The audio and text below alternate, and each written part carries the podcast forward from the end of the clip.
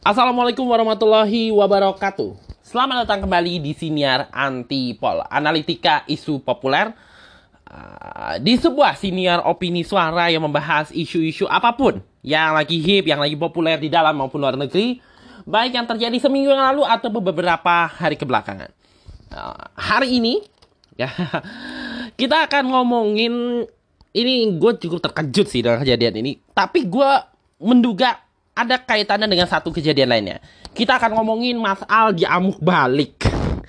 Jadi ada beredar sebuah video yang diduga video skandal. Diyakini ada video skandal oleh sebagian kalangan antara dua pemain utama Ikatan Cinta, yang diyakini lagi oleh sebagian orang lainnya ada kaitannya dengan kritikan-kritikan yang dilakukan salah satu pelakon Ikatan Cinta terhadap sinetron ini atau serial ini. Gue lebih suka menyebut serial bukan sinetron, sayangnya. Nah, satu ketika gue lagi buka Instagram, terusnya lagi buka Explore, tiba-tiba terjumpalah berita ini. Ini pertama kali gue tahu dari Lambe Turah, ada sebuah akun namanya mengutip sebuah unggahan dari story-nya akun news_2sky_2 yang nge-spill Lambe Turah. Ada bahan nih, mohon maaf videonya tidak akan saya hapus sebelum klarifikasi dari Arya Amanda karena kelakuan mereka sudah di luar batas.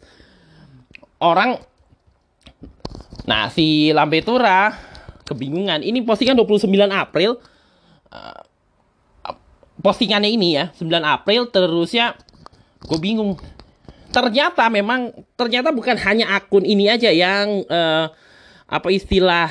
ngebahas soal video ini gitu. Ternyata ada beberapa akun lainnya yang juga membahas hal yang serupa, salah satunya Dunia TV, yang memang gue sering mengikuti juga di Dunia TV karena informasi soal dunia pertelevisi Indonesia cukup lumayan, walaupun nggak terlalu ini banget sih. By the way, dia juga nge-spill juga video dengan captionnya, dua pemain utama Ikatan Cinta tuh kecaman karena video yang terlalu mesra. Banyak banget nih yang ngomongin akhirnya. Terus gue bingung kan, karena rupa-rupanya akhirnya gue baru sadar bahwa orang lagi pada ngomongin soal Arya Saloka dan videonya dengan Amanda Manopo yang lagi viral. Dan menariknya, video ini naik setelah satu postingan, lebih tepatnya sih setelah Arya Saloka memutuskan cuti daripada Ikatan Cinta. Seperti yang lu tahu juga, mungkin untuk teman-teman pecinta sinetron pasti tahu, Arya Saloka mengumumkan untuk rehat sementara dari Ikatan Cinta karena terlibat dengan satu produksi film yang kebetulan masih di PH yang sama sebenarnya. Karena produksi film, gue gak tahu berapa film gitu, terusnya dia meminta waktu untuk cuti sementara dari Ikatan Cinta. Nah, setelah dia rehat sebentar,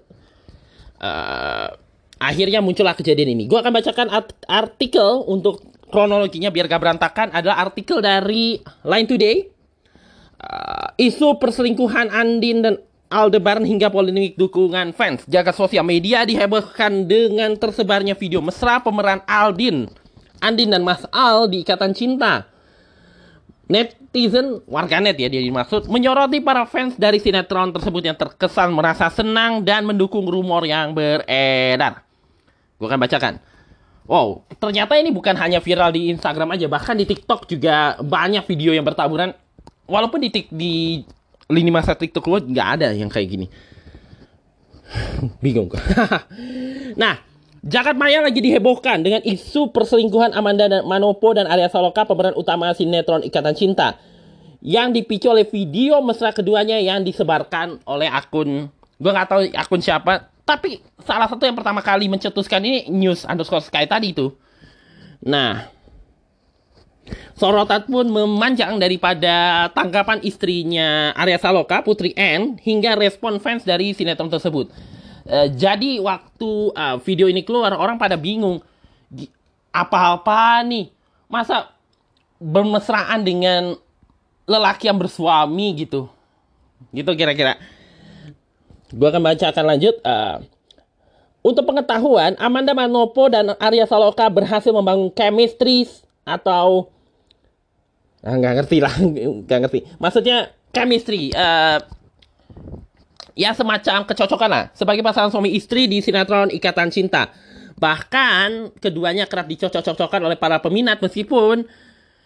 diketahui Arya Saloka sudah berkeluarga. Baru-baru ini sebuah video yang memperlihatkan Arya Saloka tengah manja dan mencium lengan Amanda Manopo mencuat dan bikin geger publik. Isu chinlock dan perselingkuhan keduanya menguat.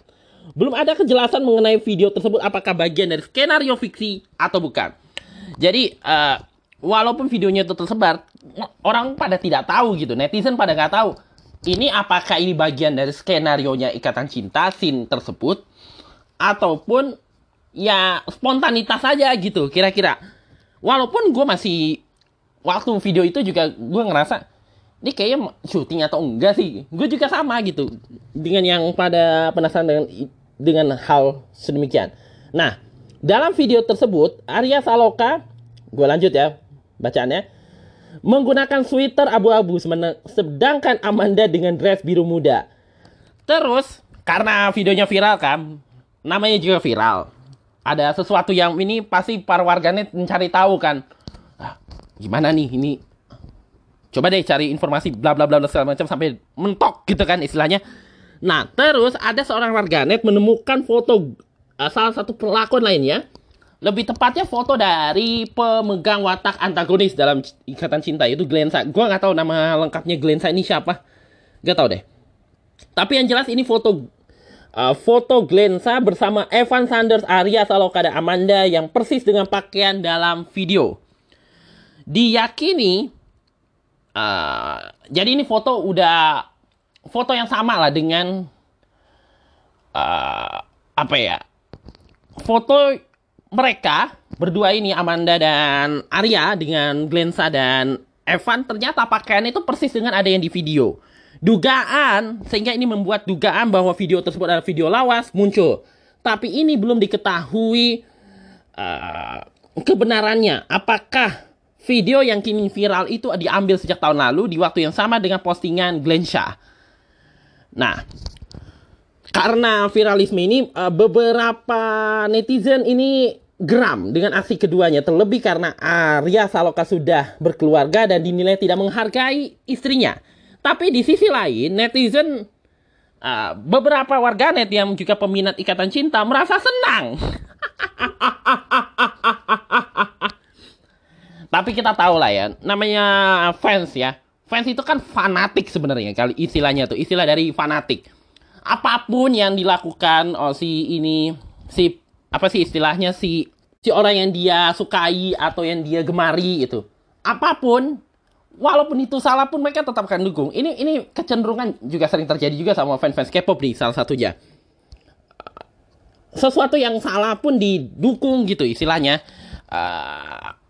Jadi dalam kasus ini ada yang ngerasa, aduh Mas Arya kan masih berkeluarga, hargai dong istrinya, jangan begitu jangan begitu mencolok banget mesra-mesraannya, kalaupun harus mesra-mesraan gitu kira-kira. Tapi yang pro, yang kontra ini tadi ya, yang pro merasa aduh cocok banget deh. Siapa nih yang ngebuktiinnya gitu. Nah, di satu sisi ada yang pro, di satu sisi ada yang kontra, di saat bersamaan yang di tengah merasa malah bingung gitu. Bahkan menyayangkan sikap para peminat dari keduanya karena terlalu fanatik dan gak bisa membedakan mana fiksi dan dunia nyata. Ternyata masih ada juga yang agak waras dan juga menilai ada yang janggal gitu. Termasuk gue juga agak tengah, tapi gak tahu deh gue. Tapi gue ya merhatiin aja gitu. Nah, semenjak pemberitaan tentang suaminya viral, Putri Ann, yaitu istri dari Arya Saloka, terlihat membatasi kolom komentar di Instagram miliknya. Ada pula yang menduga Putri tidak lagi menyematkan nama Saloka di username imbas dari kejadian ini, walaupun diyakini itu sudah lama terjadi. Dasar netizen. Terusnya, sebelum video mesra viral, keduanya memang dituntut untuk beradegan mesra secara profesional dalam sinetron. Netizen atau warganet ya dalam hal ini kerap menanyakan respon Putri terhadap hal tersebut. Dia sendiri sudah sering mengakui kalau dirinya santai dan tak merasa cemburu karena memang hal itu adalah bagian dari pekerjaan sang suami. Lucu juga kalau dipikir-pikir. Karena kan dalam Islam ya, dalam agama kita ya, dalam agama kita Muslim, dalam agama gue lebih tepatnya, kok kita sih, mana boleh sih itu suami atau istri gak cemburu gitu. Perlu ada rasa cemburu biar rumah tangga itu terus berjalan baik gitu. Dan itu ada dalam ajaran Islam, apalagi dalam kitab-kitab bab perkawinan gitu ya. Sebenarnya agak menarik juga. Nah, terusnya, tapi entahlah Mbak Putri. Walau bagaimanapun, Putri N meminta sang suami memberitahunya jika ada adegan mesra yang harus dilakukan suaminya. Hingga kini belum ada klarifikasi baik dari pihak Amanda ataupun Arya. Di tengah isu yang makin memanas, Arya Saloka terlihat memposting foto anaknya. Sebagian netizen melihat itu hal pengalihan dari isu Arya Saloka. Jadi ini panjang sekali. Dari video itu tersebar, terus ada video lain yang berkaitan dengan hal itu, terus netizen menemukan foto yang pakaian yang dikenakan si pelakon dalam satu foto ya, maksudnya foto para pelakon yang bajunya persis dengan di video viral. Terusnya pro dan kontra, terusnya mereka mencari tahu tanggapan Mbak Putri, dan Mbak Putrinya pernah mengatakan hal yang sedemikian sampai akhirnya gue nggak tahu deh ada klarifikasi atau enggak, tapi memang kalau Arya Salokanya sendiri setahu gue Mas Arya Saloka, gue coba cari ya, dia memang ada posting beberapa foto sih berkaitan dengan anaknya, tentang bahkan ini ada postingan yang berkaitan dengan lebaran 438.232 foto dia dengan istri dan anaknya, kayak foto Idul Fitri deh. Terusnya juga foto kerjaan juga. Foto endorse kalau kita menyebutnya mah. Kita menyebutnya foto endorse. Tapi seperti yang gue bilang tadi, video ini viral tepat beberapa waktu setelah Arya Saloka menyoroti Ikatan Cinta gitu. Mengkritisi sinetron Ikatan Cinta yang dianggap sudah keluar dari dari Pakem ya. Dan sebenarnya dia tuh udah sering banget mengkritisi Ikatan Cinta gitu. Bahkan kalau nggak salah dia ada postingan gitu, postingan di IG dia yang menunjukkan bahwa dia tuh makin resisten gitu, merasa bahwa sinetron Ikatan Cinta atau serial Ikatan Cinta tuh udah nggak relevan. Di sini gue bacain ya, Arya Saloka sindir cerita Ikatan Cinta. Ini adalah postingan dari kayak IG story-nya dia. "You berbenah, jadikan sinetron tontonan yang baik dan layak untuk ditonton. Ubah paradigma buruk terhadap sinetron menjadi sebuah ungkapan kebanggaan karena sinetron berubah jadi tontonan yang layak ditonton. Ini lagi ngomongin sinetron Zimbabwe, mumpung lagi jadi penonton. Hehehehe." Gak ada hehehe-nya mah dari gua aja anjir. Jadi sebenarnya dia udah kesel gitu dengan skrip. Sebenarnya semua pemain juga udah mengkritisi gitu secara terbuka gitu ya, dengan udah gedek lah istilahnya. Nah, saking gedeknya akhirnya gua nggak tahu apakah dia udah cabut beneran atau gimana. Yang jelas ada satu adegan di Ikatan Cinta yang dikatakan Mas A mengalami kecelakaan pesawat. Dan kecelakaan itu menandai pamitnya dia sementara. Dikatakan pamit sementara dari Ikatan Cinta. Walaupun diyakini oleh banyak orang, si Arya Salokanya sih cabut gitu. Dan kalau nggak salah pamitnya itu, kalau nggak salah untuk main sebuah film. Yang ternyata banyak yang duga adalah film yang tayang di RCTI juga pada hari Lebaran. Dia ini dari PH yang sama lah istilahnya gitu. Tapi karena postingan yang viral itu, terusnya postingan dia yang di story, terus naiknya video yang viral yang diyakini adalah video yang berasal dari tahun lalu, dan video-video yang beruntun setelah itu, dan berbagai reaksi ini, kita udah bisa ngeduga lah bahwa kemungkinan besar ini adalah intimidasi. Yang dilakukan adalah intimidasi, atau istilahnya sabotase terhadap, nggak bisa dibilang sabotase juga, doxing gitu. Doxing terhadap apa yang vokalisme yang selama ini dilakukan Arya Saloka terhadap Ikatan Cinta gitu. Karena gue juga ngelihat videonya. Terlepas apakah itu gimmick atau beneran, gue sih yakin nih lebih ke gimmick, karena kan Mbak Putri M sendiri merasa kayaknya nggak gitu deh suami gue. Dan itu juga tuntutan pekerjaannya gitu kan. Ya, gue cukup yakin dan amat sangat yakin gitu bahwa ini adalah tekanan.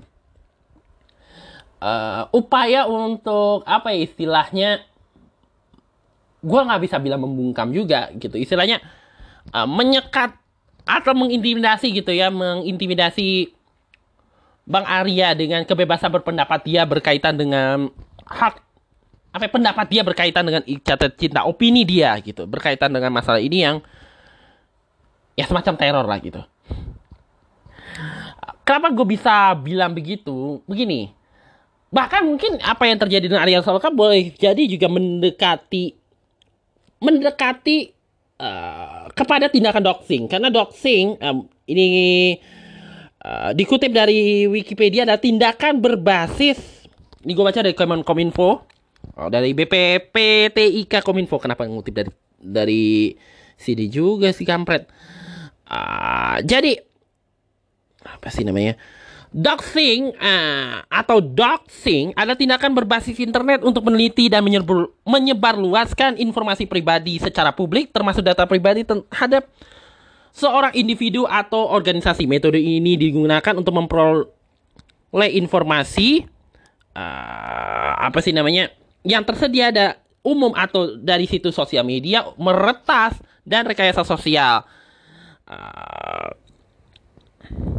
Tindakan ini dilakukan karena ini mengambil contoh si selebgram gitu. Selebgram ini memiliki alasan, yaitu untuk menghukum seseorang atau memperlakukan orang yang lebih suka tetap anonim karena keyakinan kontroversial mereka atau jenis kegiatan non-mainstream lainnya seperti melakukan pelecehan dan penghinaan yang tidak dapat diterima oleh seseorang.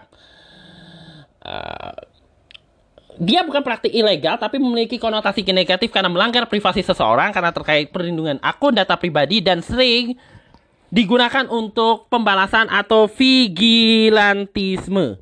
Ini sering terjadi pada forum-forum atau komunitas online. Para penggunanya kebanyakan menggunakan nama alias untuk saling berinteraksi. Gue nggak tahu, tapi ini kan tersebar pertama kali kan di Instagram gitu ya.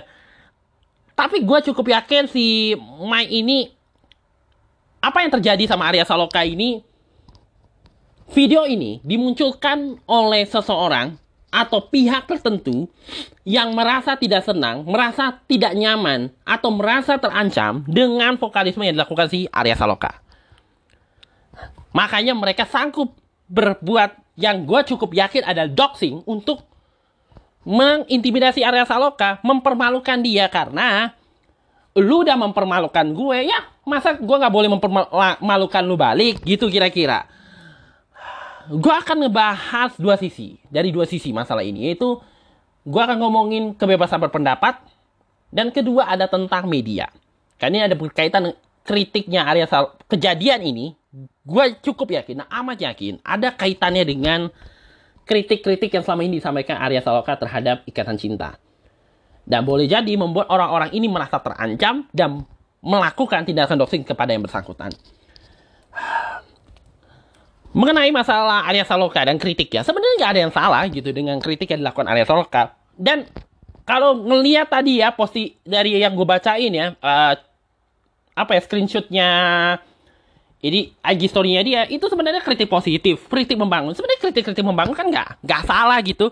Siapapun dia, dalam mengkritisi sesuatu apapun bidangnya ya, gak kira itu politik, sosial, ekonomi, budaya, apapun gitu, selama kritik itu membangun ya nggak apa-apa gitu. Apalagi untuk sebuah karya seni, atau karya lakonan gitu, karena kan perlu juga kritik gitu untuk memberikan motivasi gitu. Kritik yang membangun kan kritik yang akhirnya memberi motivasi kepada pihak tertentu yang melakukan, yang dikritisi, yang melakukan pekerjaan, yang mendapatkan kritisme ini untuk mengerjakan ini secara lebih baik.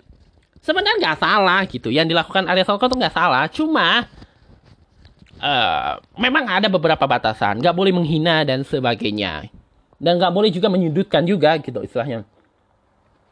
Itu bukan kritik lagi, itu udah menghina gitu istilahnya. Dan perlu lu mesti tahu bahwa baik yang pro ataupun yang kontra, kalau bahkan yang nggak suka ataupun suka, apapun pendapat dia, baik itu suka atau nggak suka, baik itu pro ataupun kontra, semuanya dilindungi. Dan Indonesia melindungi hak semua warga negara untuk berpendapat, baik pro ataupun kontra, baik suka ataupun tidak suka, dalam undang-undang. Dan kita punya hak sebagai warga negara untuk melindungi hak-hak untuk berpendapat ini. Hak, maksud, nah dari sini kita bisa jelasin bahwa hak Arya Saloka untuk ngomong kayak gitu, untuk berpendapat seperti itu harus dilindungi. Bahkan kalau ada kalau ada orang yang nggak suka dengan pendapatnya Arya Saloka mengenai ikatan cinta gitu, ya kita juga mesti melindungi haknya dia, karena kita perlu melindungi hak dia untuk ngomong kayak gitu. Ini pernah gue juga omongin di sini ya, hak orang untuk berpendapat sedemikian harus kita lindungi. Sama juga dengan hak dia untuk ngomong kayak gitu tuh dilindungi gitu, termasuk hak kita untuk ngomong sedemikian juga dilindungi. Jadi harus sama-sama melindungi, bukannya malah saling tumbuh-tumbukan, saling ngancam-ngancam, saling membungkam satu sama lain. Selama dia bukan untuk tujuan menghina, bukan untuk tujuan memaki, ya istilahnya menghina lah, apa menyinggung seseorang gitu, atau mungkin ya kalimat-kalimat yang apa istilahnya ya, gue lagi nyari nih, menyakiti perasaan, ya nggak apa-apa gitu. Nah, yang jadi masalah adalah ketika ada kritik yang membangun disampaikan dengan cara yang positif, lalu orang tersinggung. Nah, ketika dia tersinggung dengan pendapat yang positif, kalau pendapat negatif gitu ya, komen-komen yang nggak pantas gitu, oke lah orang tersinggung. Tapi kalau pendapatnya itu tersinggung sama kritik membangun lalu melakukan doksi, nah itu yang perlu kita pertanyakan gitu. Dan yang dilakukan Arya Saloka tuh nggak salah sebenarnya, cuma memang ya itu dia, gue begitu yakin ini dilakukan sama orang-orang yang ya tadi gue bilang gitu ya, orang-orang yang karena terlalu menggemari, karena mungkin terlalu meminati, terlalu experience-nya luar biasa terhadap Arya Saloka, atau mungkin bla bla bla segala macem, gak mau kehilangan dia, dia buat sesuatu, atau mungkin disuruh juga, entahlah gue gak tahu. Dan gue juga gak mau terlalu masuk ke dalam-dalam ya, ya sebagai analisa aja gitu, namanya juga analitika. Terusnya di saat bersamaan kontroversinya si Arya Saloka ini ngingetin gue sama satu kejadian yang dialami seorang aktor Malaysia namanya Zul Arifin. Jadi Zul Arifin ini seorang aktor lah yang cukup terkenal lah. Terus dia ada terlibat sebuah drama. Dramanya sih belum tayang. Nah, ada satu paparan, disebutnya sih kayak teaser yang menimbulkan kontroversi. Jadi dalam teaser itu dia dengan seorang pelakon baru yang diberikan tugas untuk menjadi watak antagonis itu terlibat sebuah adegan yang mesra, malah cenderung apa sih istilahnya, cenderung vulgar, adegan agak gimana gitu ya, adegan rada-rada agak vulgar gimana gitu, gue gak bisa cerita terlalu explain.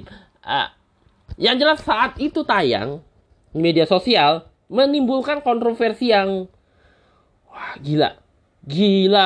Emangnya boleh yang kayak gini? Karena kebetulan kan netizen Malaysia kan memang pandangan netizennya agak gimana gitu ya, mengenai agama segala macam, kepantasan dan segala macam, menjadi kontroversi. Sebenarnya series ini belum tayang, nggak tayang untuk bulan Ramadan, untuk bulan lain setelah Ramadan kemungkinan. Tapi karena orang udah terlanjur marah gitu ya, dan terprovokasi, akhirnya jadi isu besar. Yang kecil akhirnya jadi besar. Bahkan sampai Menteri Komunikasi turun tangan, Menteri Agama turun tangan untuk apa ya, menangani isu ini gitu. Padahal mah belum, filmnya aja belum tayang udah ya gitulah. Jadi maksud gue adalah hak orang untuk berpendangan kepada siapapun, bahkan mungkin yang berkaitan dengan pekerjaan dia itu ya, selama itu kritik membangun ya nggak apa-apa. Jangan sampai hanya karena sesuatu terus tersinggung lalu melakukan doxing. Dan memang harus diakui yang kayak gini memang agak berisiko, terutama untuk seniman yang memang udah terikat kontrak gitu ya, dan disyaratkan untuk membantu memastikan program yang diembannya, drama yang dia emban ini terus mendapat tempat ya di masyarakat. Apalagi Arya Saloka bahkan diberikan penghargaan segala macam, tapi sampai mengkritisi itu tentu untuk mereka merasa anjing, udah gue kasih penghargaan, lu masih ngedumel ae lu gitu.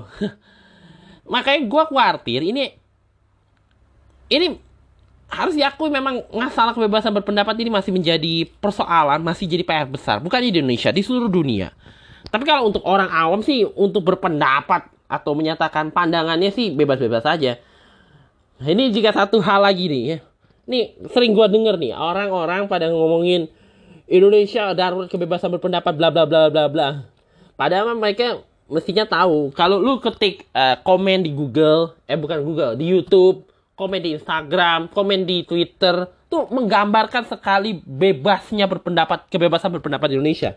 Kalau lu buka itu dan lihat komen orang apapun postingannya, oh, mengerikan sekali. Apalagi kalau tetapi untuk orang-orang yang memiliki terikat dengan urusan yang berkaitan dengan marwah, martabat, nama baik gitu, baik itu institusi, bisnis atau apapun, baik itu mahasiswa ataupun dia seorang aktor yang terikat kontrak atau pihak lain yang terikat kontrak, atau mereka yang mungkin juga terlaku pada pegawai negara atau wartawan. Ini kalau wartawan udah isu umum lah, soal kebebasan meliput, kebebasan menyampaikan penulisan itu udah isu umum lah, terkait dengan adanya halangan untuk menyatakan pandangan persnya secara bebas gitu, itu udah isu umum.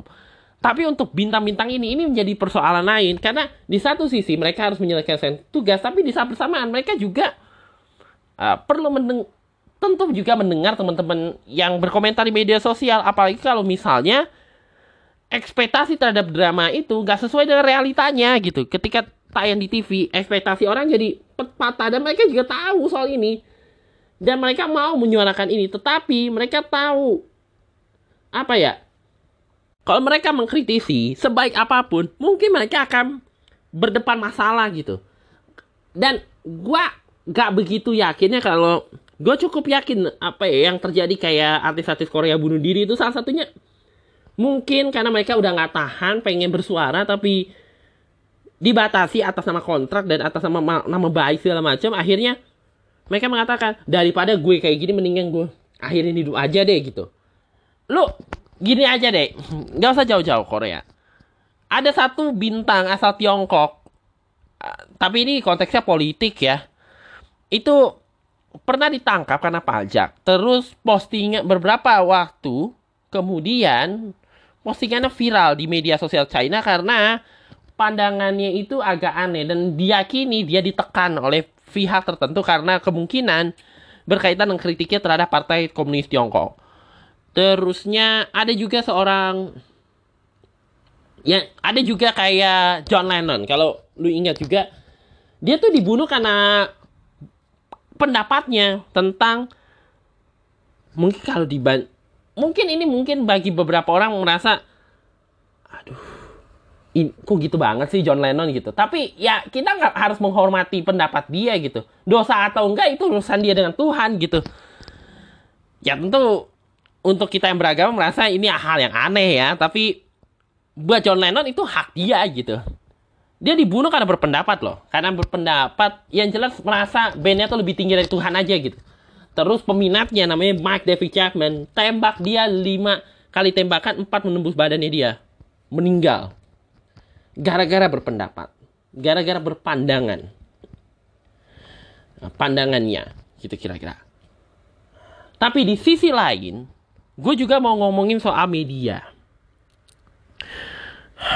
Media, production house, kadang-kadang tuh cuma peduli soal finansial, soal berapa uangnya masuk, berapa mata yang melihat gitu. Cuma peduli mata. Ini memang bukan isu eksklusif Indonesia. Ini isu dunia mengenai hal yang sedemikian ini. Ikatan cinta ini harus diakui ada sumber pendapatan utama RCTI gitu. Dan jadi cash flow-nya dia bahkan berdampak ke program-program lain. Bahkan layangan putus yang awalnya dari WITV dan fenomenal di WITV itu aja bahkan sampai dibawa ke RCTI juga tetap naik aja, padahal udah tayang di WITV dan jadi fenomenal kan karena kebetulan tayangnya bersamaan dengan Ikatan Cinta, kebetulan, dan memang kebetulan juga fenomenal gitu ya, semacam tontonan gratisan lah walaupun ada sedikit cut version. Nah, fenomena yang dialami Ikatan Cinta ini adalah sebenarnya mengulangi diskursus mengenai kok sinetron Indonesia sekarang tuh atau serial TV di Indonesia sekarang tuh kualitasnya malah jadi menurun ketika udah satu season terus gitu. Maksudnya satu season terus gini. Setiap sinetron tuh bisa bikin sampai 1000 episode, bisa bikin musiman. Kayak Cinta Fitri. Cinta Fitri itu jumlah episodenya beribu, tapi dia bikin season. Si produsernya ini, atau si produksi sinetronnya pinter, MD Pictures nih. Dia bikin beberapa season. Jadi ada sekitar total 8 season kalau nggak salah. Termasuk juga Tersanjung, itu 300-an episode. Kalau dibikin terus aja gitu. Tapi sama si produsernya ketika itu, dibikin pinter. Dibikin jadi beberapa musim. Termasuk juga preman pensiun, boleh aja terus aja gitu, tapi akhirnya dibikin musiman, atau para pencari Tuhan aja udah 15 anjing dan kekal 30 episode aja gitu. Kang Deddy Mizwar kalau ditotalin udah banyak, 15 kali 30 berapa ya, 15 season kali 30 episode itu pun belum termasuk kalau ada tambahan ya. Karena kalau nggak salah PPT musim keberapa gitu ada beberapa episode tambahan. Seingat gue udah agak lupa soalnya. Jadi maksud gue adalah ini praktik yang terjadi di hampir semua TV gitu. Kalau TV itu pengen sampai 1000-an episode gitu. Apa istilahnya, orientasinya TV-TV sekarang adalah membuat sinetron yang bisa 1000 episode, 2000 episode, 3000 episode.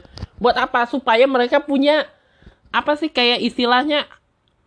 punya nama, punya harga diri, punya martabat gitu di mata pengiklan di mata ini.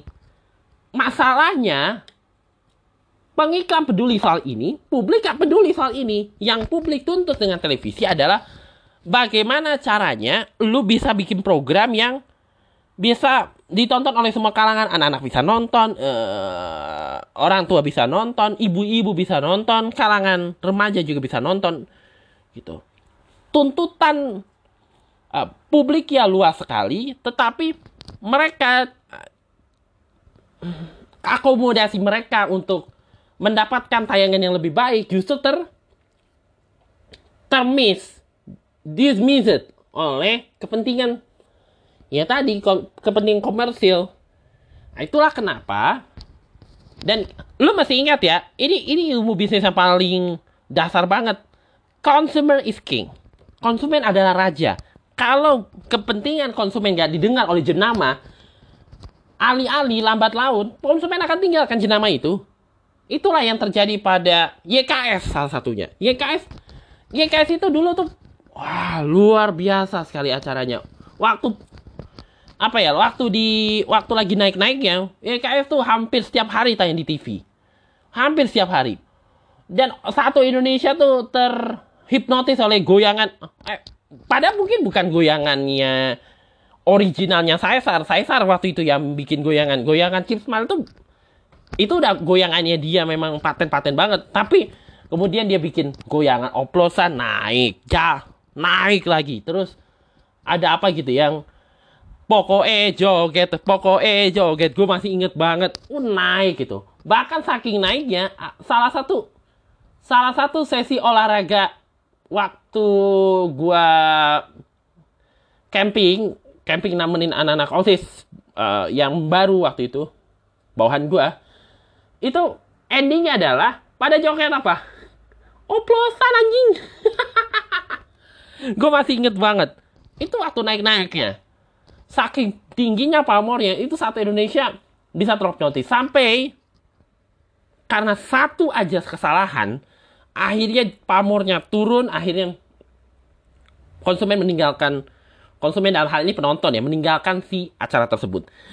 Jadi gara-garanya tuh ada satu sesi dalam YKS itu, mungkin ini terjadi juga pada komedi sekarang yang sering ada hipnotisnya. Ini kurang ajar juga kalau dipikir-pikir. Jadi Ferdian ngehipnotis gue kan Caesarnya terus ngomong apa gitu yang ternyata omongannya itu menyinggung orang Betawi.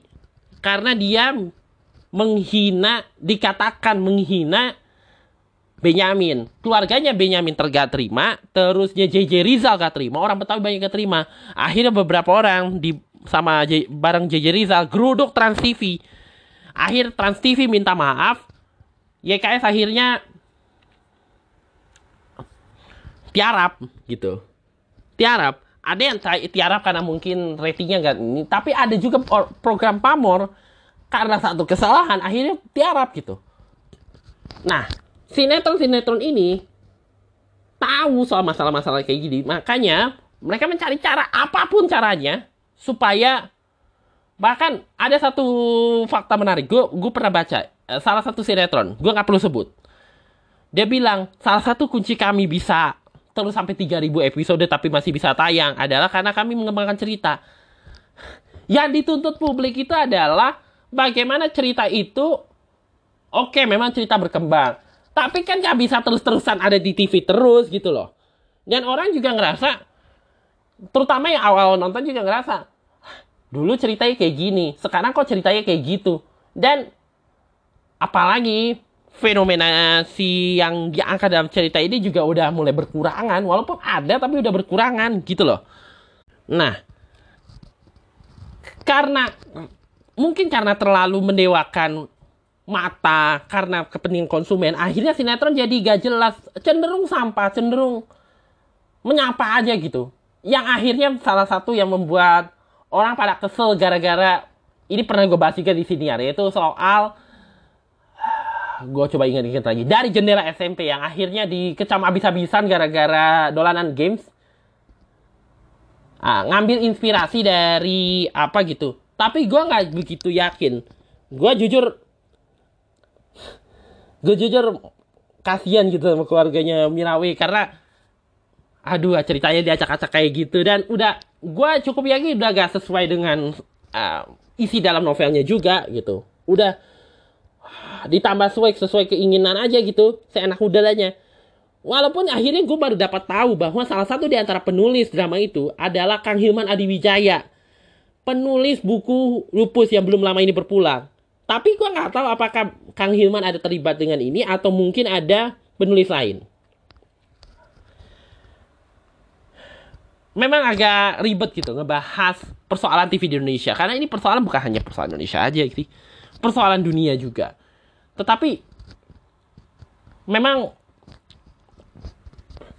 fenomena ini, kontroversi ini gak bisa kita lepaskan daripada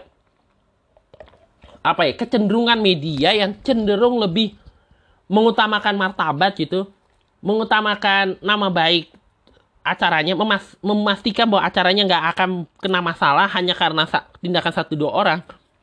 Makanya mungkin boleh jadi mereka menggunakan strategi-strategi doxing kayak gini demi supaya pamor acaranya tetap baik. Padahal hanya butuh satu kesalahan untuk buat pamor acara itu jadi jatuh seketika aja. Dan ini mesti hati-hati nih media dalam menghadapi kayak gini, terutama media televisi. Makanya gue mikir kayak gini, menurut gue udah waktunya. Ini sebenarnya pendapat masih sama dengan yang kemarin. Menurut gue udah waktunya televisi gak lagi bergantung kepada satu acara aja. Dan kalau misalnya televisi ingin masyarakat yang sekarang udah mulai meninggalkan televisi, bahkan orang-orang seperti orang-orang kaya seperti Sri Mulyani aja, atau orang yang berpendapatan tinggi lah seperti Bu Sri Mulyani aja udah nggak nonton TV. Dia ngaku loh itu di kontennya si Cahyadi.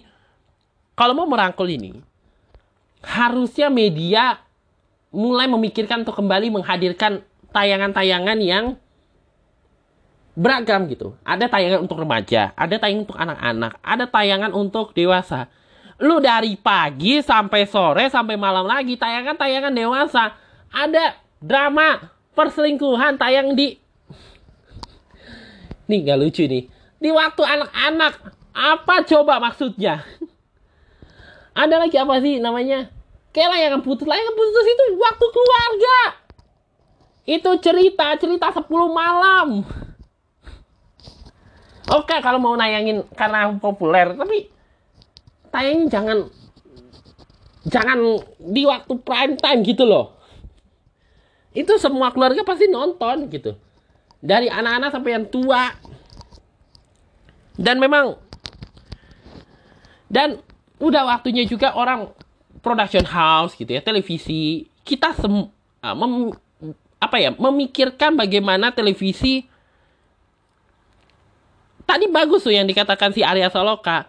Harusnya udah introspeksi diri juga gitu. Agar bisa membuat sebuah tayangan yang lebih baik gitu. Bukan hanya berlaku pada drama. Untuk semua jenis tayangan. Kalau berita sih kita masih bisa maklum lah gitu ya. Maklum lah. Tapi untuk beberapa tayangan ini memang ada jadi PR besar gitu. Terutama untuk serial. Kalau mau serial mengejar film, ya harusnya mau membuka diri gitu untuk kreator-kreator gitu. Bukan membatasi para kreator dengan pola-pola yang seperti dulu gitu. Gak bisa, udah gak bisa. Dan udah bukan waktunya juga gitu loh. Dan jangan ragu untuk mendengarkan konsumen utama televisi, yaitu penonton. Baik itu kelas bawah. Gue juga cukup yakin kelas bawah juga inginnya tayangan yang juga baik gitu. Tentu mereka memang suka dengan Saiful Jamil, siapa lagi? Lesti, Lesti. Terusnya Vicky Prasetyo. Mereka suka, tapi juga jangan lupa gitu bahwa harus tahu batas. Kalau nggak bisa lupa dengan batas, nggak bisa menabrak batas, lama-kelamaan orang juga bosen gitu. Jadi membuat TV menjadi tempat yang menyenangkan untuk semua orang. Apalagi kita sudah di era digital gitu. Harusnya kita lebih dewasa soal yang kayak gini.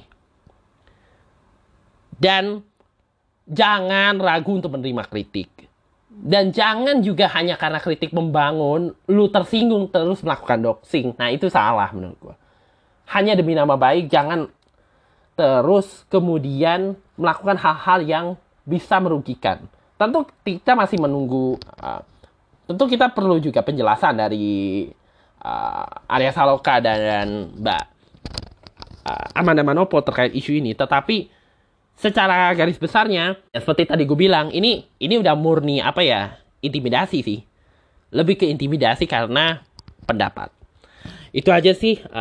Itu aja pendapat atau pembahasan panjang sekali untuk episode Siniar Antipol edisi kali ini. Kita jumpa lagi di episode berikutnya.